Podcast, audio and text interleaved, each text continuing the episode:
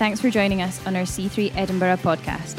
We really hope this message inspires and encourages you in your life with Jesus. To find out more about our welcoming and vibrant church community, please check us out online at www.c3edinburgh.com or find us on Instagram or Facebook. Keep in touch and be part of the story. Now, enough from me. You've come to hear the podcast and be blessed. The thing is with seasons, it's, uh, it's, about, it's, it's about change. Summer is coming to an end. Are you feeling the vibe? I'm noticing the leaves outside my house. They're, they're not looking so robust and full of um, green, greenness and fluid or something. They look a little wilty. And I'm telling my wife Lisa, she wishes she could be here. She's in Australia visiting our new niece, but um, I'm telling her on the phone every night, Lisa, you're going to come back, and the leaves are going to be really different. It's happening. It's happening before my eyes. By the time she gets back in three weeks' time, I reckon they're going to be all brown and red because seasons, because change.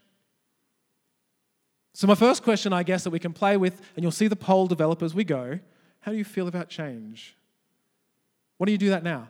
How do you feel about change? It's a multiple choice. Um, maybe you hate change. Maybe you're, uh, do you have it? Yeah? Uh, maybe you're ambivalent. Maybe you love change. And that'll start to populate as we go. Because I'm going to tell you, I don't want to ruin everything, but I'm going to tell you that um, the population, the statisticians think, believe from stats, that the majority of the population are change averse. We don't like change that much. We say we like change, or love change, but we don't really like change. We like change as a concept. And then when you have to actually do the change, you go, uh, I, was re- I was looking who follows um, uh, Very British Problems or something, very Anybody? You know what I'm talking about? If you don't, it's very funny. But it, uh, it sort of talks about um, uh, the one I read recently was about getting ready and weeping and getting really anxious and hoping you could stay home from a social event that you yourself planned because you don't actually want to go now that it's come. You actually would rather stay at home with a duvet and watch Netflix or something. Like, change is great until you have to do the change. The majority of the population doesn't like change. But here's the thing though change is a part of life. The world revolves around change physically, literally. Seasons happen all around us. It's, it's, it's a part of change. This is my sixth winter, sixth winter in Scotland. And my first winter in Scotland was not very successful for me. I, I thought I brought all of my warmest clothes from Australia, which now I know wouldn't isn't really fit for a spring or a autumn, let alone a winter here. Uh, and, and I got some nice new shoes because I thought, you know, I want to have nice new shoes in Scotland. But I got these sort of suede things. Anyone know, know that you ruin suede very quickly in a Scottish winter? Or a Scottish summer, or any time where there's, but you know, it, they got ruined. And then I learned some really important things about it. I learned uh, it is true. My other, subsequent winters have been fine because I learnt that there's no such thing as poor weather. Come on, if you've lived in Scotland, you already know this. There's only poor clothing choices. I also learnt that it isn't the, the cold, actually, that I found the hardest thing to grapple of a brand new winter for me six winters ago. It was uh, actually the dark. It was the, it, it was the, it was the 3.30 p.m. sunset and the like 8.30 or 9 whatever sunrise and so i'd subsequently find myself living before work and after work and everything just in the dark and i'd look out the window and i'd say oh there's some sun or light but by the time i went out it was dark seriously there's a um, there's a uh, affective there's a mental health disorder it's called seasonal affective disorder it's sad it's sad um, and it's, and it's, a, it's a diagnosable form of depression that is uh, acknowledged by its, the seasonal variation of it. It usually is something that hits a person who suffers from this in the winter for other but equally importantly environmental reasons. You live in the dark, you live in the cold, and it affects you. And I don't want to talk about seasonal affective disorder as a mental health thing, but I want to pose something to you this morning that many people experience a kind of soul seasonal affective disorder in their life through the seasons of their life. And I'm not talking now about physical seasons, right? I'm talking about the seasons of life that you go through. It's like a deep funk. It's like, a, it's, like, it's like you're faced with a new set of experiences or circumstances or situations or, or, or a step up in them or there's a shift coming. And, you, and, and everybody here, if you've been alive for longer than 15 years, and everybody here has been, you know you've lived through seasons. Not physical, emotional, circumstantial, just life seasons. It's that feeling that man, I've just started, but I'm already feeling, I don't know if I can do it. I don't know if I'm built for this. Well, how did I get here? I thought it was such a good idea that time, and now what am I doing? It's bigger than me. Many ex- people have experienced it. Many will experience it this year, I'm just saying. And some of us experiencing it even right now, today. When I'm saying this, you're like, that's, that's actually me, Nathan.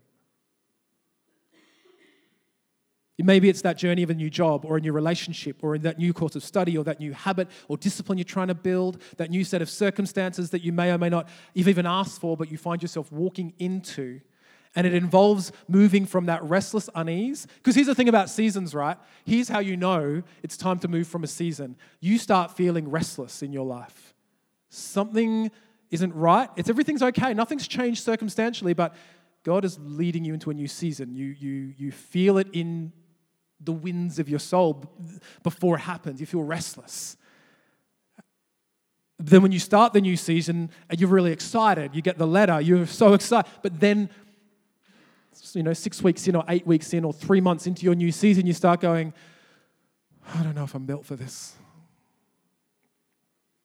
Or a year in, or two years in, or five years in, am I still here? Why? When will the breakthrough come? This is a longer season than I thought it would be. The reason why we're preaching this series is that too many people believe that God is interested only in your eternal destination rather than your today. But God is God of the seasons. He designed them. He said, I want that leaf to turn that color in this season. And he said, Over your life, I have a desire to bring you from this space into this space to help you, to grow you, to build you, and for the people around you. And it's going to mean change. I am the author and the perfecter of it. I'm interested in it. He's interested in where you're at today. And here's my good news for you. Here's my good news. Are you ready for my good news? I hope you're ready. My good news for you today is that in Christ, you have enough. for what you're doing, for your season now and for the season you're about to go in. In Christ today, you have this, de- a deeper source than you could ever understand. You have a deeper source of peace to, to draw on, a deeper sense of joy to draw on, a deeper sense of purpose to draw on, a power to thrive whatever season. Seasons look different, but the core of you can thrive in every season. That's what this series is about as you step into your next one. So, the title of this message is Seasonal Home Truths. If you're writing stuff, Seasonal Home Truths. And I'm going to change the Slido. The new poll on Slido now is a nice open um, cloud adding one. And what I'd like to um, invite you to do is, as this message continues, I want you to join in with the things that are resonating with you. Um, the tricky thing about the software is that if you write a big sentence, it'll freak out. So you've got to summarize in like a word or two. But it will populate a cloud, and after the service, somehow we'll get it on the screen. So as we're having coffee, you can go, wow, we all shared that. What's resonating with you about seasonal home truths this morning? You can make it anonymous, by the way, or you can add your name, whatever you want. I believe we're moving into a new season as a church too. By the way, and not just because we're moving to a new location, and not just because summertime is over and things are about to shift. I think, I believe that God is taking this church, our church, into an incredible new season this year. He's been readying myself and Lisa. He's been readying the team. He's been readying us for this season uh, for a while. So if you're uh, coming back to the city this week or the next few weeks, or if you're a guest with us, you, I'm telling you, you couldn't be in a better place. You really couldn't be in a better place. Something is about to happen. You know when you see these early adopters of um, innovations and things like that. The, remember when I got the I got the first iPad or all those kinds of things. That wasn't a very good example, but I'm, I'm winging it. You have the opportunity, like we all do, to, to be able to say in years to come, where were you when God took this church into this next season? You can say, I was here, man. I shared it. I helped it. I built it. It was a part of me. Okay, I better preach. Father God, I pray, we prayed and I pray again. We're interested in what you have to say, so come and speak because we're listening. In Jesus' name, amen. Turn with me to Genesis, that first book in the Bible, on your device or on your in the book. Turn to Genesis 11. And, and this week, I'm gonna, what I'm to do, I'll let you know ahead of time. What I'm going to do is I'm going to take some heroes in the Bible at season change moments of their life over the next few weeks. And this week I'm going to start with one of my favorites, maybe one of yours, I don't know if you've read it or not, um, about Abraham. Here he's going to be called Abram, but if I'm going to get confused if I keep going Abraham, Abraham, so with your permission, can I just, just go Abraham all the time? And when you read it and you say, Nathan, it clearly says Abraham, I'll say, but remember we had that conversation and it's okay? Okay. So I'm just going to just go with me. Genesis 11, 27 to 28. It says this This is the account of Terah's family. Terah was the father of Abram, Nahor, and Haran. And Haran was the father of Lot. But Haran died in Ur of the Chaldeans, the land of his birth, while his father, Terah, was still living.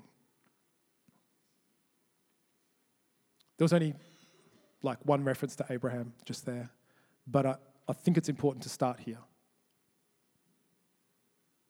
You know Abraham, you know the song? Anyone did anyone go to Sunday school with the song? Father Abraham had many sons. Many sons had Father Abraham.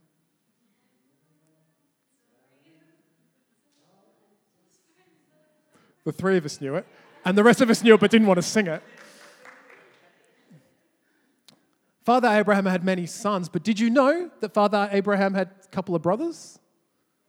So I don't usually start there, but he had a couple of brothers too a guy called uh, Nahor and a guy called Haran. That's interesting.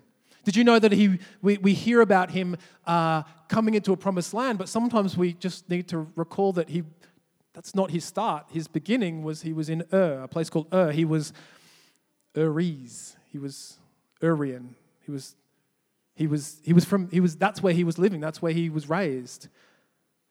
And he was accustomed, because sometimes we put Abraham on a pedestal, as we should. He was the father of uh, the massive faiths of um, Christianity, Islam, Judaism. This Abrahamic faiths started with this story. If you want to get an understanding of a lot of philosophy and a lot of history around the planet, you can start in Genesis 11. It, it, it, begins here. And so we put him on a pedestal, and we should, but let's stop for a second and understand that he was also a guy just like us, a person, a human just like us. And he had brothers, and he grew up in a place at a time. He, uh, he, he met a woman and he got married. He, um, he enjoyed his brothers getting married, and they had parties, and they, they enjoyed life. They had break heart, heart they had brokenheartedness, they lived through tragedy. Um, we're about to read that Abraham and his wife Sarah, uh, they can't have a child. The child's not, not coming, and there's the heartache related to that. And we just hear it here. I don't know if you've ever read this before, but he lost a brother. His brother died.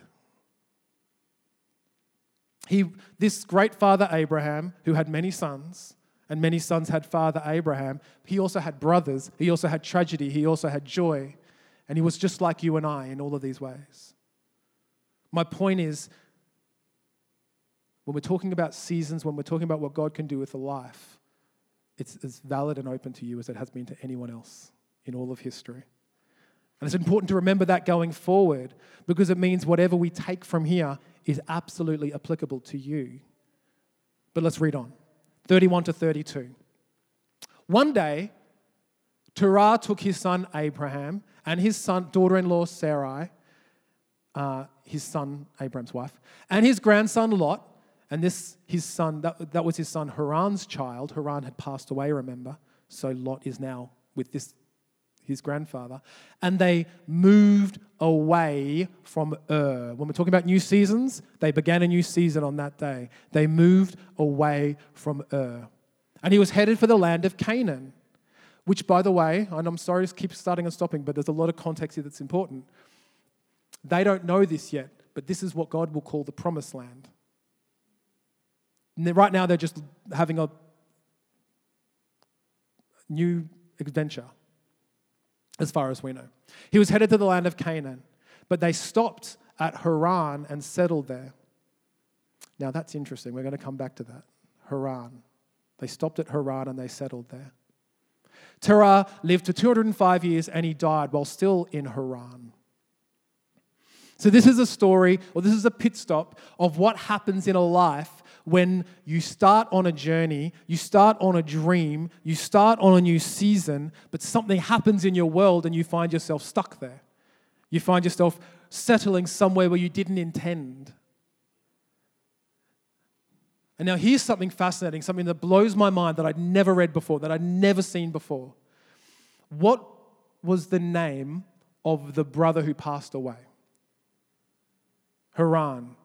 What was the name of the town they couldn't make it through?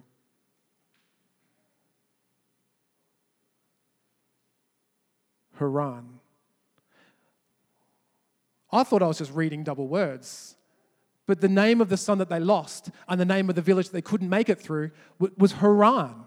That's fascinating. Can I put it to you this morning that we may be witness here to a whole family stuck in their heartbreak, stuck in their mourning, stuck in their past, as they come through Haran on the way to Canaan, it kindles too much history.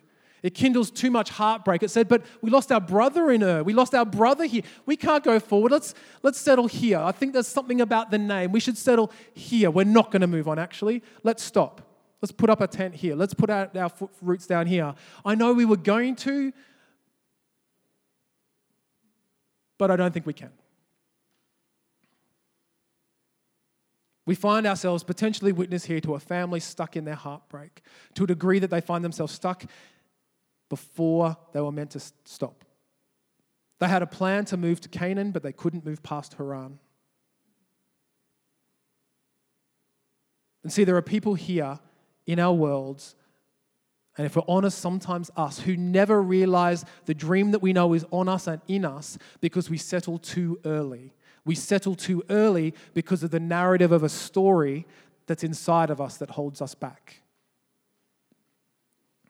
I knew a woman who was um, um,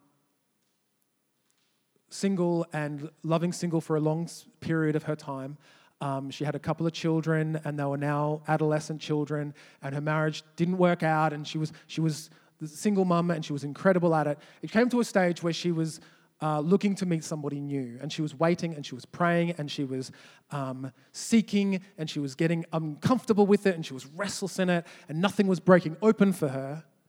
And she was really open with me about it and we were sharing the journey. And, and um, she couldn't understand. She's like, why isn't God bringing me this partner that I'm praying for? Why isn't God doing this? One day, she came to me and she said, Guess what, Nathan? I, I've met someone. It's, uh, it's okay. And I said, well, that's, that's an interesting response because usually when you meet someone, there's butterflies and there's sparks and it's the best thing in the world. And you're, eh. said, yeah, he's okay. Like, well, that's okay. Well, maybe you're very mature and you're just keeping it calm. Uh, and but it was still okay after a couple of months. It was still okay after a year or two. She, the, the, the gentleman met the adolescent kids and um, they were like, no, it's okay. I don't really. Her heart, was just okay. Was, and, and, and I was confused about it. I'm like, that's an interesting thing. I'm, I, I don't know what's in your life. I don't. But after a while, something funny happened. It seemed like instead of seeing whether this is a good fit, it got to this awkward stage where now they've been together for so long, it was like now weird to.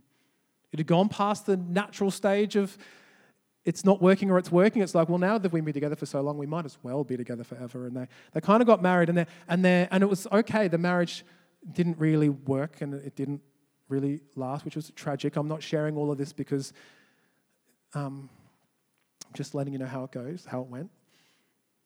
But in, in the post game conversations in the years to follow, she would admit that I kind of felt like I was stuck. Uh, I kind of felt like after a couple of years of being with this guy who was just okay for me and just okay with my kids, and it wasn't really gelling, I just got stuck in Haran. She didn't use those words, but you know what I mean when I say that. It was too weird to leave, so we just progressed, and it just never got any better. It's because she got stuck in a story. The story she got stuck in was, I'll never find anybody else. She got stuck in a story of, well, this is the best I'm going to get. She was praying for a promised land. She had a promise on the inside of her for the thing, but when she got to Haran, she said, I'm not deserving of more. She got stuck in Haran.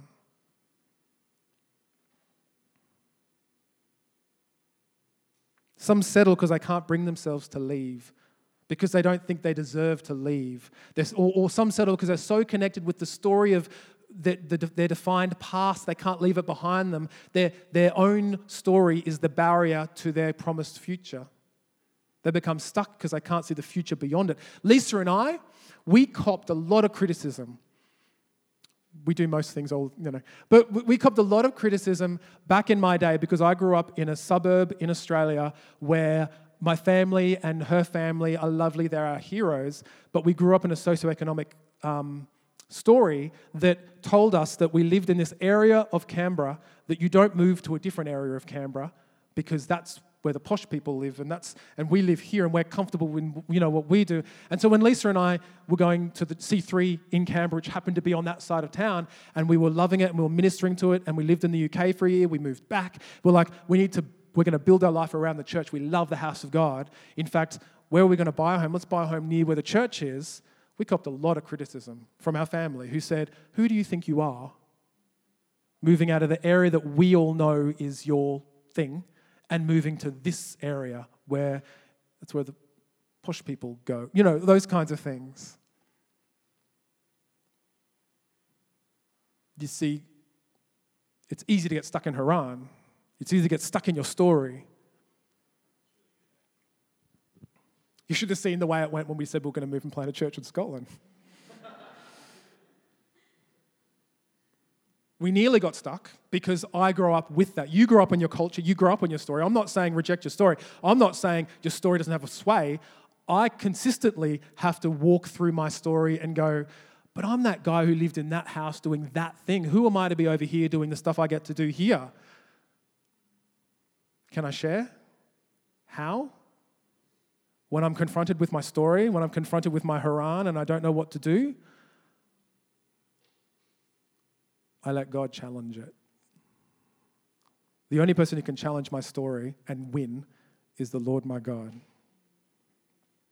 See, I was never meant to believe so big. Was, my story wasn't supposed to launch to all the incredible things that are happening here. But I allowed God to challenge it.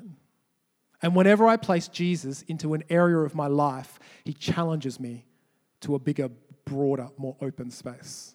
And He'll do the same with you. I'm letting my message, of which I've got three great points, I'm just telling stories and I haven't got to any point yet. Is that okay? And if, and if, I, if I run out of time, people, we love stories, don't we? So this is okay. I've shared a story of my friend, I've shared a story of Lisa and I. I want to share a story with somebody else, and this is very recent. I was speaking with someone this week um, and I won't, I won't um, let you know who it is, but I've, they're happy with me to share. Um, I, was, I was talking to someone this week, and um, he was feeling he was feeling a little bit perplexed and overwhelmed in, in life, and and he didn't know I was going to preach about Haran.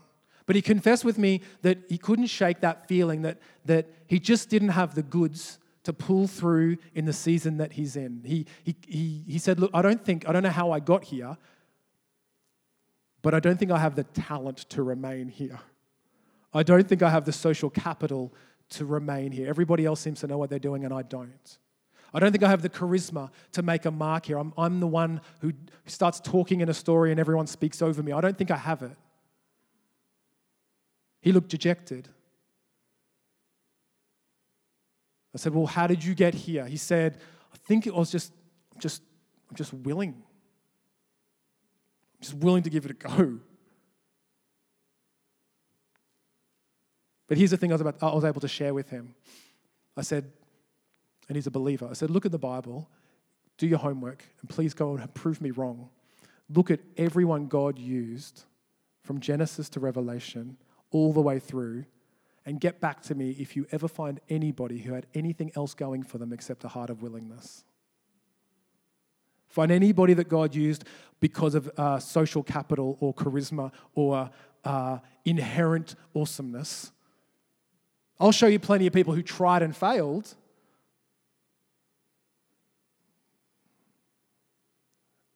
I know you're thinking David, but and I'm saying, no, David was the forgotten one out in the field. He was the last to be chosen.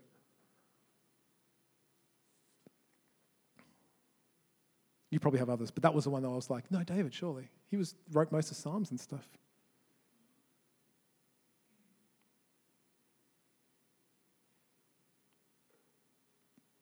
In Haran, there's a sense of inadequacy. In Haran, there's a, there's a, there's a story that you can't break. In Haran, it might be even connection to your, to, to, to your history. But if the season before you is a promised land season, then you can't afford to stay in Haran. What's your story? Where's your Haran?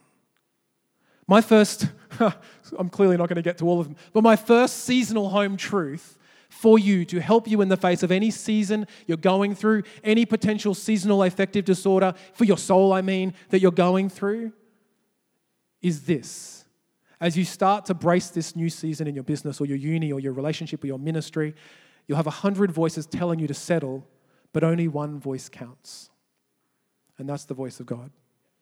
Only one voice will get you out, and that's His voice. Let me show you, let me prove it to you with Genesis 12. We've just moved a little bit in the word here. It says, because they're in Haran, they're settled in Haran. Terah, the dad, has died in Haran. Now it's Abram and Lot and Sarah. Then the Lord said, while they're in their stuck place, Leave your native country, your relatives, your father's family, and go to the land I will show you. I will make you into a great nation. I will bless you and make you famous, and you will be a blessing to others. I will bless you, those who bless you, and I will curse those who treat you with contempt, and all the families on the earth will be blessed through you. Do you see what it took to change the narrative of Abraham? God challenged it. And the reason why we count God, uh, Abraham as one of the fathers, the fathers of faith and one of these is because he believed him. He gave him what God did in that moment was he gave them the eternity perspective. You and I will live with a not eternity perspective most of the time. But sometimes what you need is the ability to look as if from the end of your life looking back and say, well, I can't afford to get stuck there if God's called me over to here. I can't afford to make a decision about my relationship here for this early instant gratification when God's promised me something incredible over here. That's not actually worth it when I look from an eternal perspective. I can't give up on this here. I want to give it up, but if I give it up, but God has said if I just keep going, I get to here, I'm not going to shortchange what God has said to me. I'm going to see with what God said. God challenged Abraham's story. The Lord's voice cut above the others and gave him that perspective. My friend, keep an eternal perspective and you'll find yourself galvanized in your season. Keep an eternal perspective and you'll find yourself galvanized in this season you're about to start in. By the way, by the way, how am I doing? Needed to wrapping up soon. By the way, this is a fascinating idea here. Can I share? I, just stop everything to share these by the ways that I'm having revelations as I'm preparing a message, and here's one of them. Remember how I said earlier that Abraham and his family were going to Canaan anyway? Before God said anything? That's interesting. And remember all the preaching, everything I do. You know, you hear about this promise that Abraham agrees with, and he goes and it go from Ur. I always read in the Bible. I tend to start here, go to Ur, go to go to Canaan, and Abraham says, "Yes, I will." And I rarely read this before part that we've done today. So here's what strikes me as interesting. Sometimes the very direction that God is giving you, He's actually been giving you for a long time in your heart. See, you and I sometimes are so stressed about asking God for direction, and then we get suspicious because when God gives us a direction that was actually where we were going to go anyway, we go, well, that's probably just me then because I already wanted that. Because Abraham would have gone, maybe, well, I was already going to Canaan. Why are you calling me out to a promise? I was already going to go there until this whole thing sidelined, sidetracked me. And this is powerful, by the way. This is not my point of the message about seasons, but it's about you and the way you hear from God. Some of the things that God is saying to you, He's already been saying to you for ages.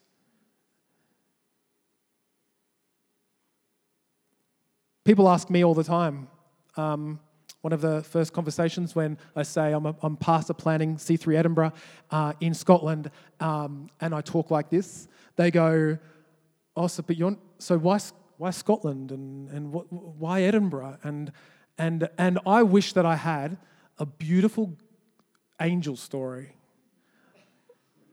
Like, wouldn't it be awesome if when you asked me that, I said, because I saw a burning bush and it was burning, and then I went there and angels came and Gabriel and Michael, the whole crew, and they said, Nathan, we're sending you there. And, and everything happened, and I didn't even catch a plane because a, a, a golden bridge went from Australia to Scotland. And I just walked along there. when actually the story is much different. The story is a journey that lasted years between God convincing me out of my own story and into the, the thing that you, there's a church on the inside of you, Nathan and Lisa, that you are to plan. And when we finally got over ourselves and said, okay, we believe you, but where? He said, where do you want to go? We need churches all over this planet. We need powerful churches everywhere. Where's in your heart? And we had three favorite cities on the planet. It's almost as simple as this Canberra, where I grew up, Bateman's Bay, full of sand and beach and sun, and Edinburgh, which was crazy. There was no angels in that story. But time after time, he confirmed in my spirit and again and again that it is, and it's been in your heart the whole time. What's, what's in your story that you'll find in your future was always in your heart? I've run out of time, so I'm not going to get to the third one. We'll have to figure out what we do, Miles, about times like this, won't we? Maybe, I'll, maybe next week, but maybe a whole different one this week. Um,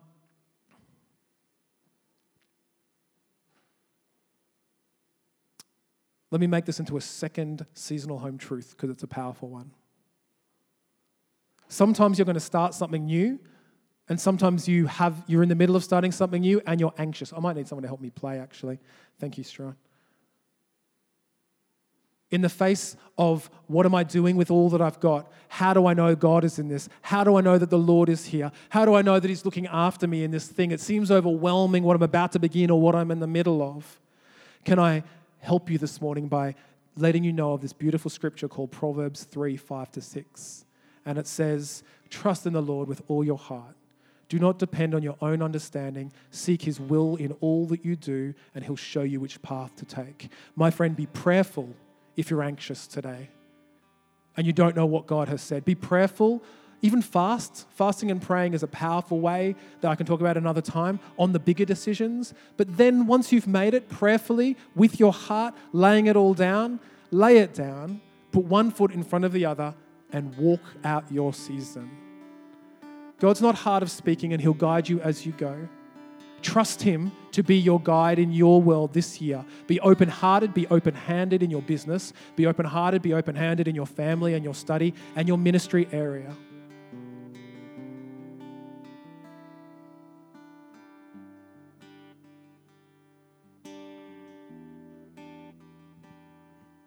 Those are two incredible keys in being ready throughout any season in your soul to avoid any sense of dysphoria in your in your journey. Lay it all before the Lord. Lay it all before Him and allow Him to challenge to get you out of Haran.